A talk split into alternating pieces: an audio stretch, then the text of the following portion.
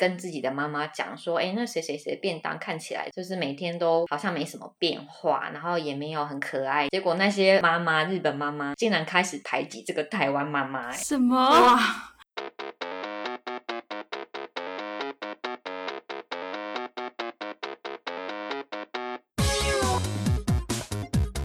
你碰我可以，你碰我要你。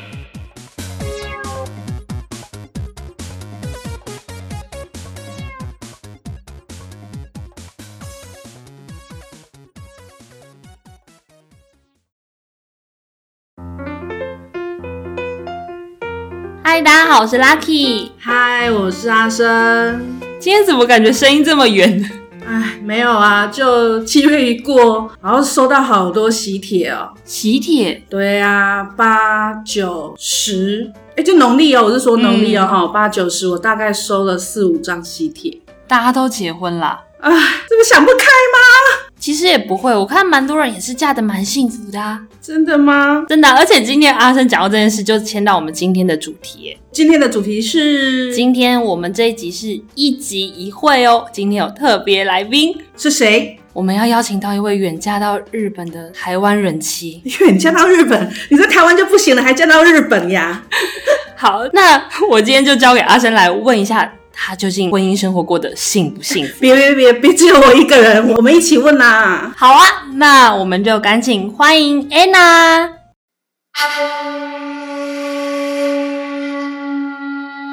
一会，一起过一起。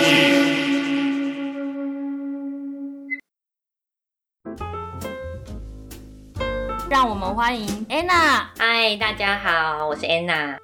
我想要先请 Anna 就跟我们分享一下嫁到日本的这个经过。嫁到日本的经过吗？我跟我先生之前是在台湾一起工作的日商认识，然后就是社内恋爱，社内恋爱。然后现在台湾生活，就是结婚在台湾生活两年之后呢，才一起搬到日本。那我想问一下 Anna，一开始跟先生是在台湾，然后在工作的场合认识。那回到日本之后，先生的态度有什么变化吗？回到日本之后，对，嗯，哦，我突然觉得他好像变得有点大男人哦，真的吗？回到他们的国土了，对不对？对，就是 在我们刚结婚的两年，在台湾生活嘛，那就是他那时候都加班到很晚，都大概可能晚上十点多才回来。然后他回来的时候，我可能就是躺在床上玩手机，因为我晚餐自己已经先吃过了。然后就说哦，你回来了。然后就是他回来进来，看到我是躺在床上玩手机，他也没有特别说什么，因为晚餐我也吃过了。那他就是可能买外面的晚餐回来吃。然后回到日本之后，因为我就开始就没有工作了嘛，变成只有他一个人上班。然后他就很奇怪，就是有一天他也是回来，可是我没有去门口迎接他，然后他就不高兴，然后就说，嗯，为什么都没有来门口迎接我？然后我说，我说。哎，我们以前在台湾的时候不是这样啊。他说那是因为我很晚，那时候在台湾的时候很晚下班，所以就是他很怕我累还是怎么样，然后他就也没有特别要求。然后我就说你你怎么会变成这个样子？然后他就好像是有受同事的影响。因为他们就是来日本之后，那些同事就会问说：“哎，你们家家事都是谁做啊？老婆有没有做三餐啊？有没有来门口迎接你啊？”他就是被那些人的话所影响，他就开始就显现出好像他就觉得好像我应该要到门口迎接他，说 “OK，丽娜塞”这样子。所以真的有很传统的男主外女主内。他是在企业里上班吗？应该是说他爸爸自己的公司，那时候是回来就是要接他爸爸的公司。想问说，那你真的有听了这段话之后，就是每天到门口去欢迎老公回来吗？没有，所以你也没有这么做。不是我，你你为什么来日本之后变得那么奇怪？我们以前就没有啊。我会跟他说 “OK，丽娜塞”，但是我不会走到门口迎接他。对。但我有偷偷看到粉砖有就是教老公做家事这件事情。嗯，对，我想要听你分享一下，就是这个秘诀哦。其实我老公他算是会帮忙做家事的类型，主要是因为他有在台湾生活过，他知道台湾的女人是怎么样，然后台湾的夫妻 夫妻之间是怎么样。像他常常就会跟我说啊，他觉得那就是台湾的男生太弱了，所以才会什么都要帮老婆做。他有这样子讲过。那来日本之后，让他做家事是 OK，但是一定要跟他说一个请，请字哦，对，就是他才会愿意。你不能跟他说，哎，你来一下，他就会说你干嘛命令我？他说我最讨厌人家命令我，他就会生气。就是你跟他讲什么都要讲一个请，比如说哎，可以请你帮我洗一下奶瓶吗？或是哎，你可以请你帮我洗一下碗吗？就是要讲一个请，然后在后面加上你的指令，觉得他会觉得有受到尊重吧？是不是？对对，他很在意那个请。那沟通上，你们是以日文为主吗？还是中文都会各半？哎，我们都讲中文呢，因为他中文其实蛮好的，因为他在台湾工作快十年，所以他中文很好，所以我们连吵架都是讲中文。那如果你吵不过他，你会用比如说呃台语啊，或者是用其他语言跟他讲吗？不会，我我是属于那种吵到我真的很生气的时候，我会不讲话，然后就是不理他的那种冷战型的女人。对，我就不理他这样。那他会怎么做这个对策？也是不理你吗？他会一直念，一直念。比如说我讲一句，他讲十句，就是他要一直说服我他是对的。然后我就会说，我们不能明天再讲吗？我觉得我我现在的状态就是不适合讨论这件事情。我们两个人的情绪都很就不平静啊，然后很冲动，这样子就怕讲出一些不好听的话，所以我们应该要明天再讨论。他就说不要等到明天，明天你又跟我说后天，这样到底要什么时候讲？然后你不要每次都逃避问题，然后我就有时候就是变成是我要垫垫的听他，就是让他讲完，让他发泄完。我可能会等到隔天，我觉得他心情比较好的时候，我再来跟他小以大义。哇，我这样子也上了一课哎。对啊，因为感觉这样，我觉得沟通其实蛮平等的。对，没有印象中就感觉就是异国的夫妻会有那种文化的差异，而且特别是一般人印象中的日本男生就是很大男人主义。对，但我觉得在你们家应该不会有这种事情发生，只要多一个请啦，看他心情好的时候去跟他协调。对 对对。不过我蛮好奇，就是因为你们有一个一岁多的小朋友嘛，嗯，对。然后呃，那你们在跟小朋友日常生活的话，也是用中文吗？还是用日文？其实大部分我都是跟小孩讲中文，我偶尔会掺杂一些日文啦。但是他爸爸也是都跟他讲中文，我是一直跟他讲说，哎，你应该我们一个人要跟他讲中文，一个人跟他讲日文，因为他以后要在日本念书嘛，所以你应该要跟他讲日文。然后他就会觉得很难由，因为他就是已经习惯看到我们两个人的脸，他就要讲中文，他已经变成一种习惯这样子。那他最近有稍微改变，因为我一直跟他说你要跟他讲日文，不然他以后上保育员怎么办？然后他如果不会讲日文会被其他小朋友欺负怎么办？然后他最近稍微改变，因为我们有订日本侨户的故事书嘛，他就会念那个日文的故事书给他听。所以爸爸回家也是会帮你照顾小孩的哦。嗯，对，他会帮。这这这就真的不是大男人呐。其实现在大部分我听到的啦，就是我身边有认识的台湾人和日本人结婚的这种配对啊、伴侣啊，他们的老公几乎也会帮忙做家事，只是多或少的问题。因为另一半是台湾人的话，他就是会好像也是会稍微去融入，然后或是学习一点台湾的文化，所以他们就是也会帮忙。那你说真的很大男人的那种传统大男人的话，可能就是会比较发生在男女双方都是日本人的状态比较多。嗯，对。然后就是回家就是不帮忙，坐在那里就是一直玩手机、划手机啊，然后等着吃饭这样。因为会感觉日本男生不太习惯外食。就是他们都蛮习惯，就是一回到家，老婆已经都帮我煮好饭啦。应该是说日本人其实不管男女啦，他们都习惯在家里自己煮，他们比较不喜欢外食，因为觉得外面的那个物价很贵。像我们，比如说，如果周末去百货公司，家人去吃中餐啊，一起出去玩，百货公司吃个饭，然后可是你到傍晚快要五点的时候，突然百货公司人就会变很少，为什么？因为那些太太都回家煮饭，所以餐厅的生意晚上都很不好，就是跟台湾不一样。像台湾，我们有时候晚上。可能那时候下班六七点啊，七八点，还会跟朋友约在什么咖啡厅啊，是聊天啊，喝个咖啡、嗯什么。在日本啊，晚上那咖啡厅根本就没有人，所以他们其实就是习惯自己煮，因为外面就是物价比较高。那你自己煮的话，平常还是以什么料理为主啊？台湾料理还是日本料理？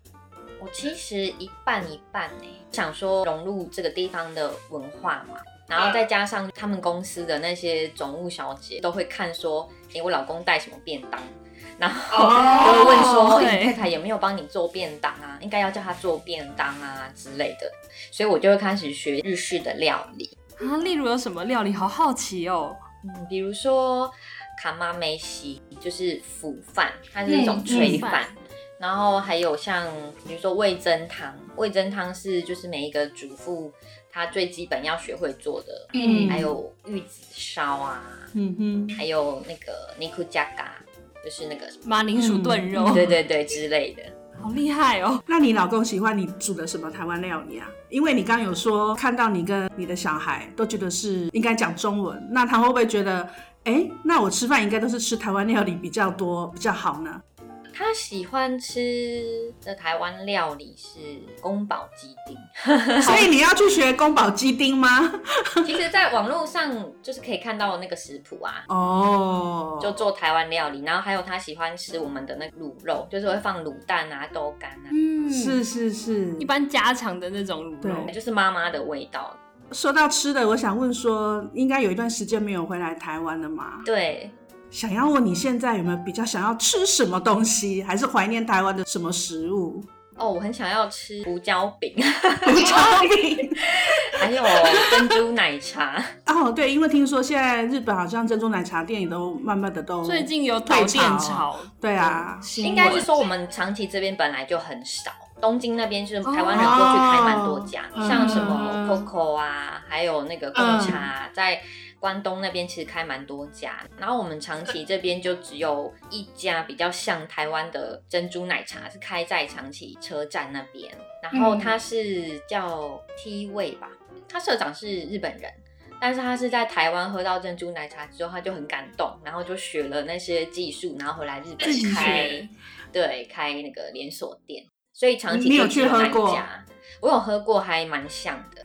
我想要问一下，就是有没有什么推荐的景点啊？长崎 长崎的景点其实最主要就是日本三大夜景之一嘛，那个长崎道佐山的夜景，它就是有那个千万夜景之称。来长崎的话，就是一定要坐那个缆车上去啊，然后看夜景。还有再就是军舰岛，军舰岛算是在长崎的海外，然后要坐船过去。那就是他们的船都会有配那个解说员，然后就带你登陆上那个岛之后呢，他会去解说。就是你一般人是不能自己坐船过去，一定要有导览员，因为它就是那边的建筑比较老旧，有时候怕会有坍塌啊什么的。那疫情的话，就是因为像你小朋友那么小，然后先生又要出去上班，那呃看新闻是觉得好像日本是蛮严重的一个状态哦。你作为妈妈或者是作为妻子的人，有没有呃去担心，或者是有什么去做一些对策？因为我们就是有小朋友就会比较担心嘛，嗯所以就是尽量避免到那个密闭空间、人比较多的地方。然后通常就是可能会去比较开阔的地方啊，比如说去动物园，或是像是那种呃温泉区的参观啊，就是开放的空间。像我们现在去各大商场，也都是它都是有规定说要戴口罩进去。所以口罩现在是比较容易买到的吗？还是都是你们自己做口罩？其实日本现在可以买到的口罩啊，大部分是中国制的。哦，好像有看到这个新闻，对，然后我戴起来就是觉得那个 size 就是不符合，戴起来很宽松。然后像我脸比较小，然后我两侧脸颊两侧都会落红，然后 它就没有达到防疫的功能嘛。所以就是我就请台湾的家人帮我寄口罩过来。那我想要分享一个我个人的小经验，就是问一下关于自由度这件事情。嘿，对，因为我之前在日本交往过的对象，那有一次，因为我的工作是活动企划，所以晚上通常如果我隔一天临时要开会，晚上就必须要赶企划书。嘿，然后呢，那当时我们是一起住了的一个多礼拜。然后我就晚上回家就说，哦，我今天晚上可能要赶气话。他就说，哦，那你可能就要出去啊，因为我要睡觉，我隔天要上班。如果你现在就是洗洗睡，你就可以进来；如果没有要洗洗睡，那你打包行李去外面好了。就是你要工作还是要住？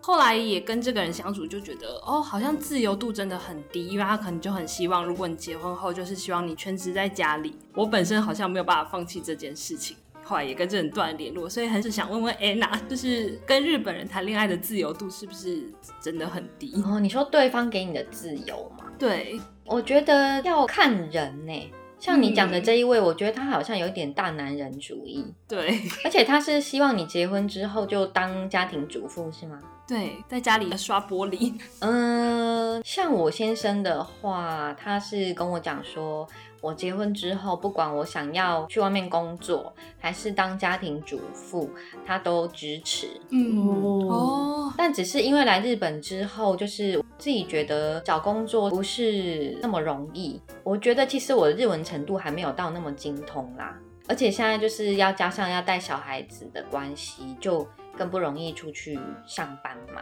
所以我自己选择就是在家当家庭主妇。但是像我的公公，我的公公他就是我刚来日本那时候还没有小孩的时候，我曾经有想要出去找打工，因为在家里很闲没事做，因为没有小孩嘛。那我公公听到他就会说：啊，我来日本了，还要出去工作，然后他就哈哈大笑这样。然后我就会想说：诶，他为什么要笑？可能是他认为说，那个你又不缺钱，老公有给你生活费，你为什么还要出去工作？你就在在家里把家里顾好就好。公公是这种心态。嗯，那九州男人本来就是比较传统，而且大男人比较多。那我老公是因为他有在台湾工作过将近十年，他比较可以理解台湾人的想法，还有台湾的女性。所以我觉得要看人。那我们也是有认识一些嫁过来的太太，他们如果还没有小孩的话，他们很多人会去外面找打工。那先生也没有反对，真的是看你是遇到每个人都不太一样。太棒了。那可以请问一下你的那位前男友，他是日本哪一个地区出生的吗？岩手县哦，岩手县哦，岩手县可能比较深山里面哦。那如果他是东京出生，也许就可能会哎，你要去工作，OK 啊，这样子。因为其实现在很多日本女性啊，结婚之后大概八成哦，八成都有去工作。嗯，那一直到生完小孩之后，他们才会请育婴假在家带小孩。那你要不要回职场，那又是另外的事情，另外的打算。这样听到这边就有一点心安了。对啊，我本来想说会不会这就是大家的案例，所以我都会觉得大家真的好辛苦，我可以跟日本男生结婚，真的是好厉害。没 有没有。那我想要问一下，就是生小朋友的时候是在日本生产还是在台湾生产啊？呃，我是回台湾生的。嗯，为什么会选择要回来台湾生啊？因为第一个就是日本没有坐月子嘛。哦，对对。所以大部分就是嫁来日本的太太啊，大部分都会选择回台湾生产，因为可以坐月子，而且我们还有月子中心。那日本几乎没有月子中心，就是好像东京有听说有一两间，好像是台湾人过来开的，但是其他县市的话，目前是没有听说。那还有就是说，在怀孕的检查的时候啦，怀孕检查的时候啊，像一般台湾就是三十四岁以上就算高龄产妇嘛，就会大家都会说要做一下羊膜穿刺。然后就是看检验一下有没有唐氏症或是其他的疾病，但日本他就是不鼓吹羊膜穿刺，就是医生不会主动跟你讲，而且他也不太希望你做，因为他们日本人就是觉得说宝宝就是上天送来的礼物啊，你不应该去筛选他健不健康，不管他今天今天是健康还是他是那个唐氏症，他们会有这种观念。然后一方面他们羊膜穿刺很贵。在日本羊毛穿刺的话，大概要二三十万日币，好贵哦，好贵。但是在台湾的话，只要五千块台币左右，而且我们的羊毛穿刺的技术比日本好很多，非常先进，还有高层次超音波，也是台湾的比较发达。高层次超音波就是可以照到宝宝的骨头有几根啊，然后你心脏啊，呃，左心室、右心室都是不是每个器官都有，然后血液流动的方向，那个在台湾都是比日本好。所以很多人就是会选择，哎，怀孕的时候中间回台湾做羊膜穿刺，还有高层次超音波，然后再回日本，然后等到快要生的时候再回台湾生，因为台湾有那个无痛分娩。对，因为我听过日本是不打无痛分娩，他们不太。我的我的朋友好，他们因为我有问过我日本的朋友，他说他没有听过无痛分娩这件事情。对，日本的话几乎很少有妇产科在帮人家打无痛分娩，东京可能有几间，但是你就是要去找。然后大部分的医生都不太愿意帮人家做无痛分娩，因为他们觉得那个风险很高。可是我想问说，刚您说怀孕途中，然后回来台湾做检查，再飞回去，那飞机不是有限制，说什么几个月不能坐飞机什么什么的，这个都 OK 吗？我印象中好像是，诶。好像是三十二周以后还是三十六周以后不能搭乘哦。各家航空公司会稍微有一点，他们的规定可能会有一点不一样，就要个别上网去查询。嗯，我好像是差不多二十八周的时候我就先回台湾。嗯嗯嗯嗯。那现在小朋友的国籍是在台湾吗？他现在其实是双重国籍哦。他的国籍啊，就是真正要到确定下来，就是到他二十岁的时候，他自己可以选择他的国籍，他要日本还是台湾，就是让他自己去选择。嗯，那护照还是台湾的吗？因为我记得好像如果日本护照就只能择一。哎，他现在两本护照，哎，他现在一本台湾，然后一本日本这样。嗯，跟印象中的很不一样，哎。对。因为现在小朋友应该是还一岁多，对，所以就好像还没有上到幼稚园，就不会遇到我们印象中那种妈妈偷摸，就是妈妈圈的朋友。我目前是没有遇到啦，但是就是有听说那个东京那边的也是台湾太太啊，就是有说他们讲他们那边一些妈妈偷摸的事情这样子，嗯。可以分享一些，就是所谓妈妈同谋，他们好像有听说是有什么阶级制。如果有阶级制的话，通常就是一种情况是，比如说老公公司啊，是一起参加聚会，会带太太参加聚会的时候，那里面可能就会有部长，然后她老公或是她老公的口孩，就是新人嘛，那他们之间有阶级制，他们的太太也会成为一种阶级制。嗯，像我朋友的话，他可能就必须要送先生长官的太太礼物，逢年过节。那老公的口嗨就是晚辈的部分，他们的太太逢年过节也会来送我朋友他们家礼物。嗯，然后就是在这方面会有产生一种阶级制。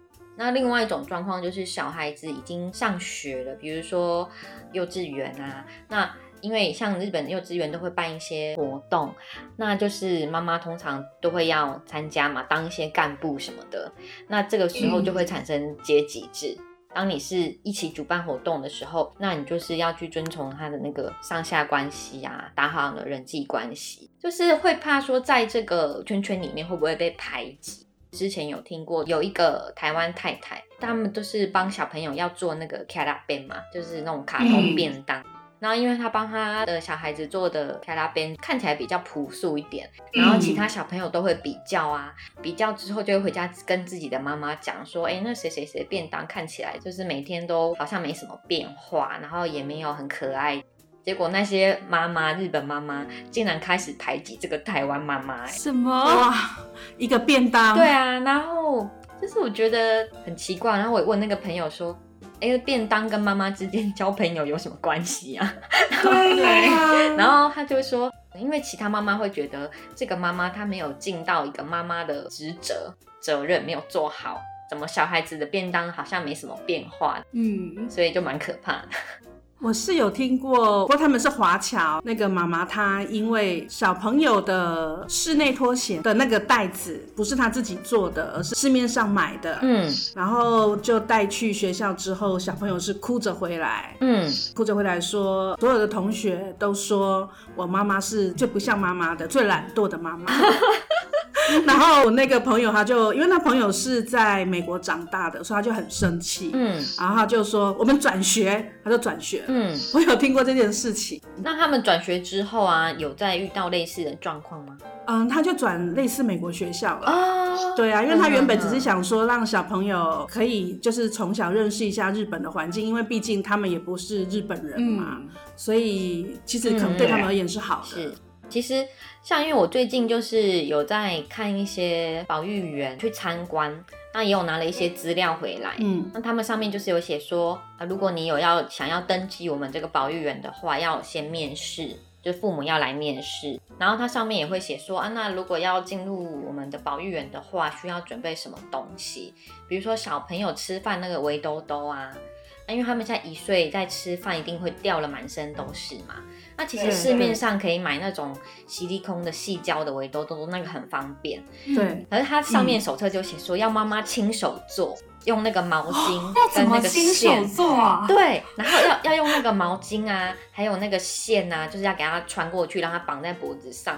然后我想说，啊，我们家都有现成的好几条，为什么我还要亲手做？然后我还上网查那个 YouTube，就看人家怎么做。哦，原来是这样做。我不知道哎，我我不太了解为什么一定要亲手做这件事情，我搞不太懂。他觉得这是妈妈对小孩子表现的一种爱意吧。嗯，其实我有用请我先生打电话去保育员问哦，我就嗯说，哎、那个上面说要这样子手做这个围兜兜，哎，我就跟我先生讲，我说，那你帮我打电话去问一下，那如果我们有现成，可不可以就是买市面上贩售的？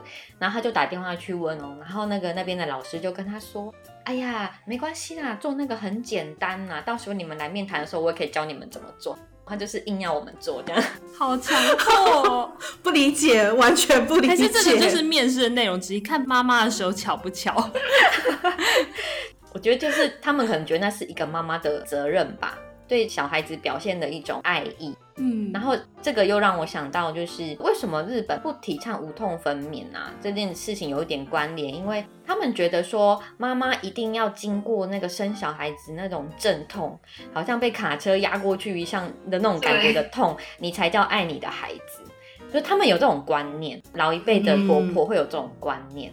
那如果他是，比如说他这个小孩子，他可能是胎位不正啊，那他是剖腹生出来的，难道妈妈就不爱他吗？应该不可能吧，不能理解，对啊，就很不能理解啦，有一些文化上的差异，这样。嗯，那除了围兜兜以外，应该没有其他东西是需要手做的。我说那个就是放室内拖鞋的袋子也要手做。啊，对对对对对，包包啊，还有那个围兜兜衣服上面啊，帮他绣名字这样。哦，对对对，哦如果是我第一关直接 out，所以你会考虑进去那一家学校吗？会让你的小孩进去那家学校吗？诶，有可能呢，因为我觉得哈，应该每一家那个保育员应该都有这个要求。嗯，的确，我觉得他们会不会是因为以前我们看日剧，不是小朋友都会被丢在那个保育园，然后很晚很晚，家长都还没有来接他。哦，其实蛮少的哦。哦，因为他们一般正规时间保育员一般应该是早上九点到下午五点。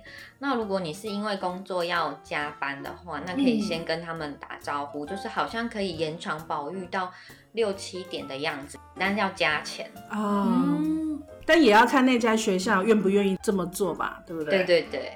然后像我们这样子没有工作的主妇的话，我们就没有办法直接让他去受就是一般保育，我们只能申请一级几后一苦一时保育，就是暂哦暂时的。那他有规定一个月就是只能十二次，因为他还是希望妈妈可以带就多带啊。日本的那种社会风气是这样。那所以如果不论是兼职或者是一个正职，我就可以去申请说是全天制的保育员吗？嗯，基本上有工作的话，你有去申请的资格，但是可能比较竞争激烈的地区，你要抽签。嗯，那如果你是呃就是 part time，比如说你是打工，那他要看你一个礼拜工作时数有没有超过几小时，有超过，然后你才可以去申请。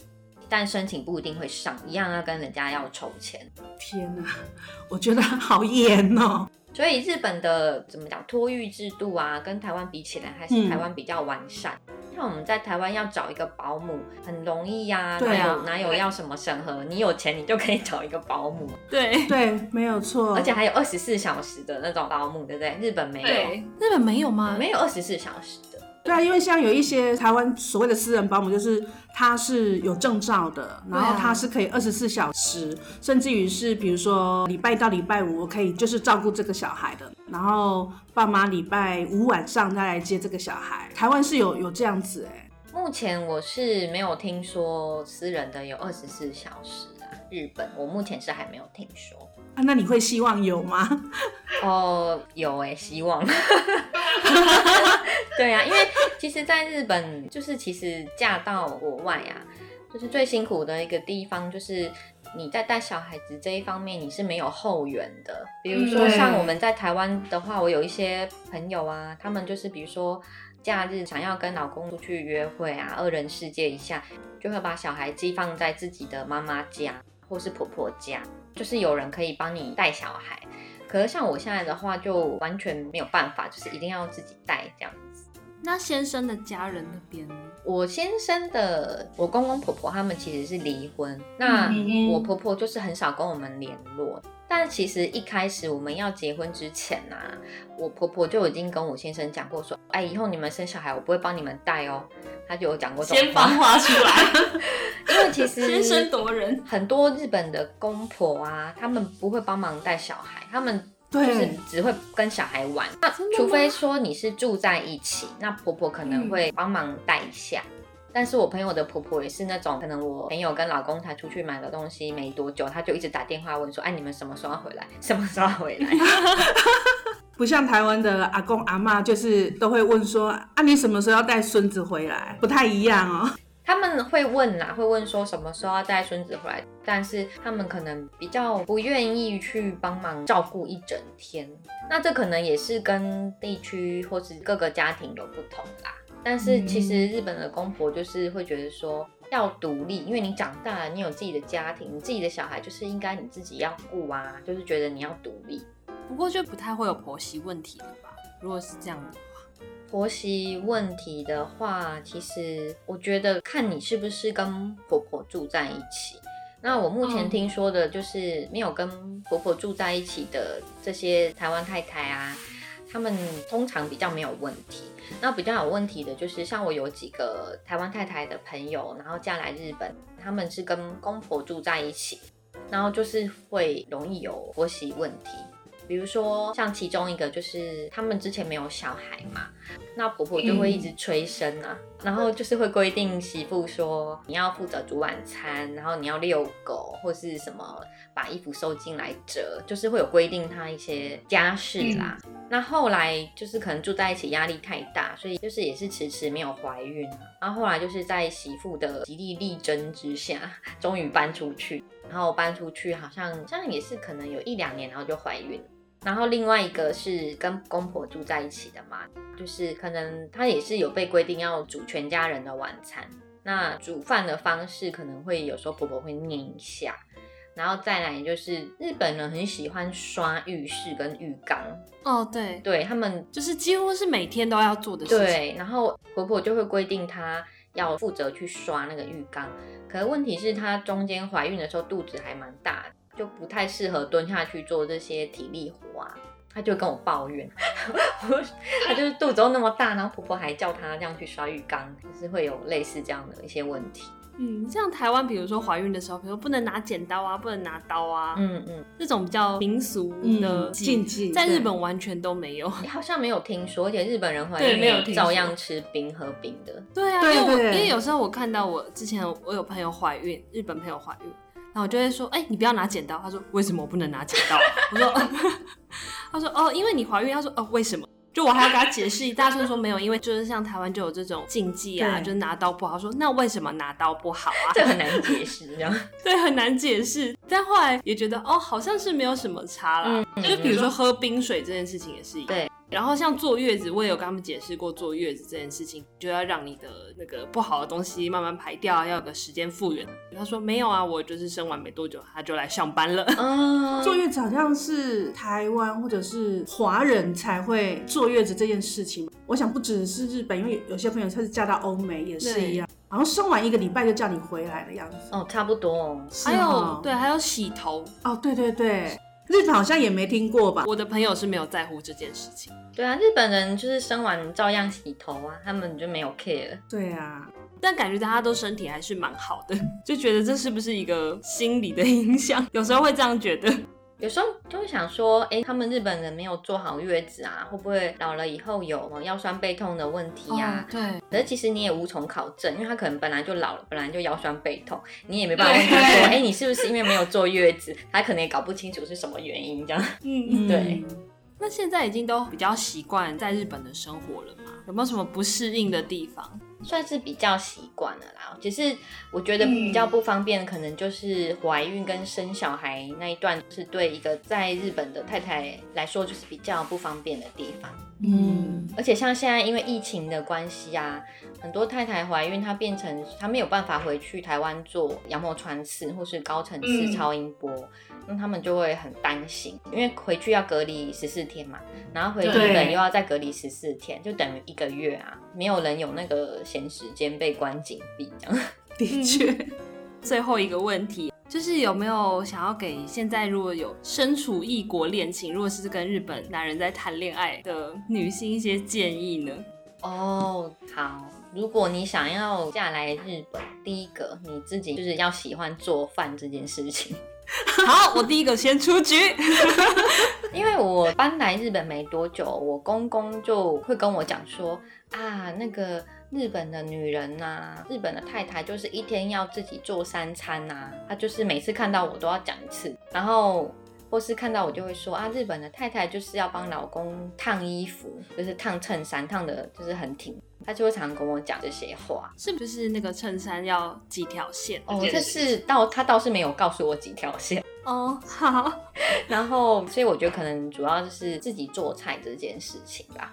因为像我自己本身以前就是很讨厌做菜的人啊，我来日本之前就只会煮那个煮粥啊，还有炒青菜而已。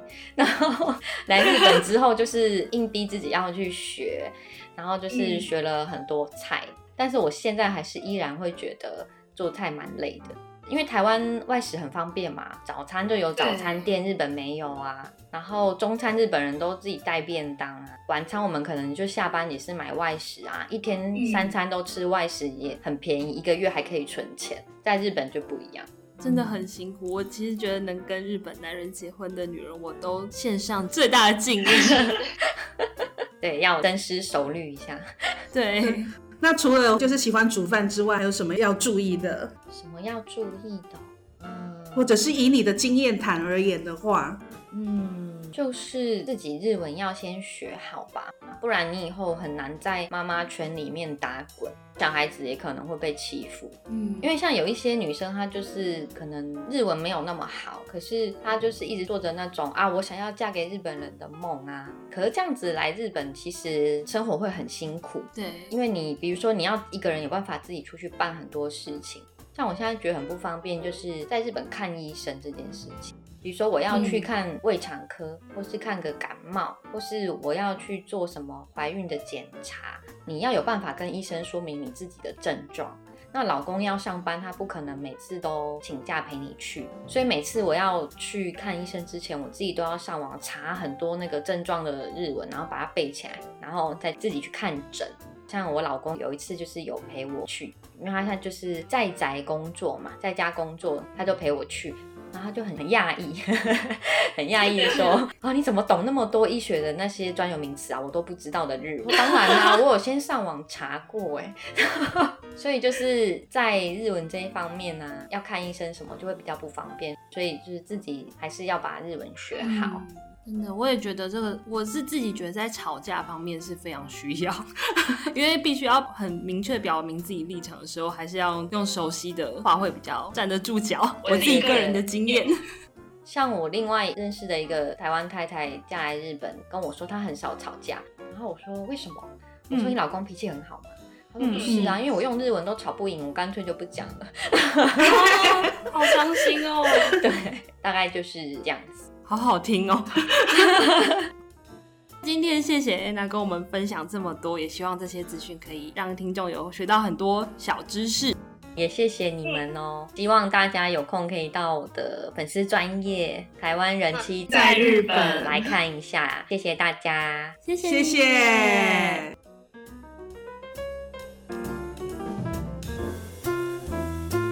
我听完安娜这样讲之后，哈，我想我应该以后不会找严守男。